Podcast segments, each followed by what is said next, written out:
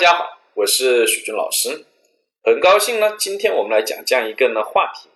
叫怎么帮助他人呢改变坏习惯。从我们研究的一个角度来看，一个坏习惯的改变通常要经过5个步骤。第一个呢叫前意向阶段，前面的前，意思的意，方向的向。这一阶段呢，我们的个体啊，往往没有这种要改的一个意向，因为呢他这个习惯啊，并没有给他带来呢痛苦，或者说让他产生了不满意感，相反有可能给他带来呢一定的快乐。所以这一阶段呢，我们主要的工作并不是让他马上去改，而是让他先产生了这种呢要改的一个意向，然后才能进入到呢第2个步骤意向阶段。这一阶段呢，个体呢往往是比较犹豫的，既希望呢去改变，但又希望呢不改。所以呢，我们呢要给予他足够多的这些证据，让他能够坚定这种要改的一个意向。然后我们就可以进入到第3个步骤准备行动阶段，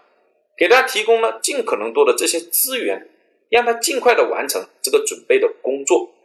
进而呢进入到第4个步骤叫做开始行动阶段。这一阶段个体呢会开始去逐渐的改变他的这个习惯，而关键在于呢让他体验到改变这个习惯给他带来的一个好处，比如说改变了以后带来了更多的一个便利性，提高了这个效率，或者说带来了快乐等等。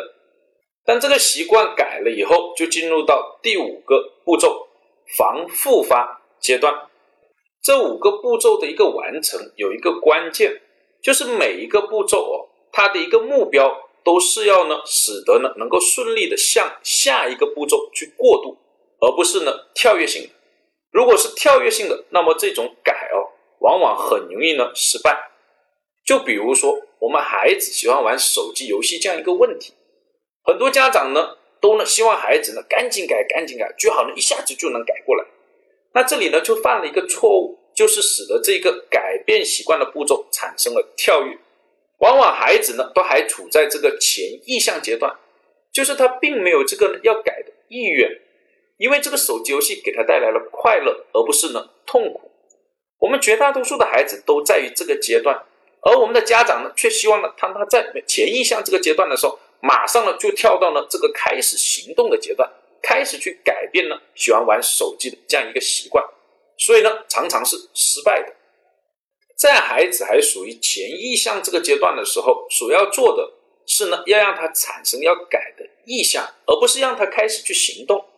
当他有了要改的意向以后，再帮助他去做这些准备的工作，然后呢再开始行动，最后呢防止复发，这样才能够比较好的帮助孩子改变呢喜欢玩手机游戏这样一个习惯。这样一个话题呢我们就讲到这里，希望呢大家呢有所启发，谢谢大家。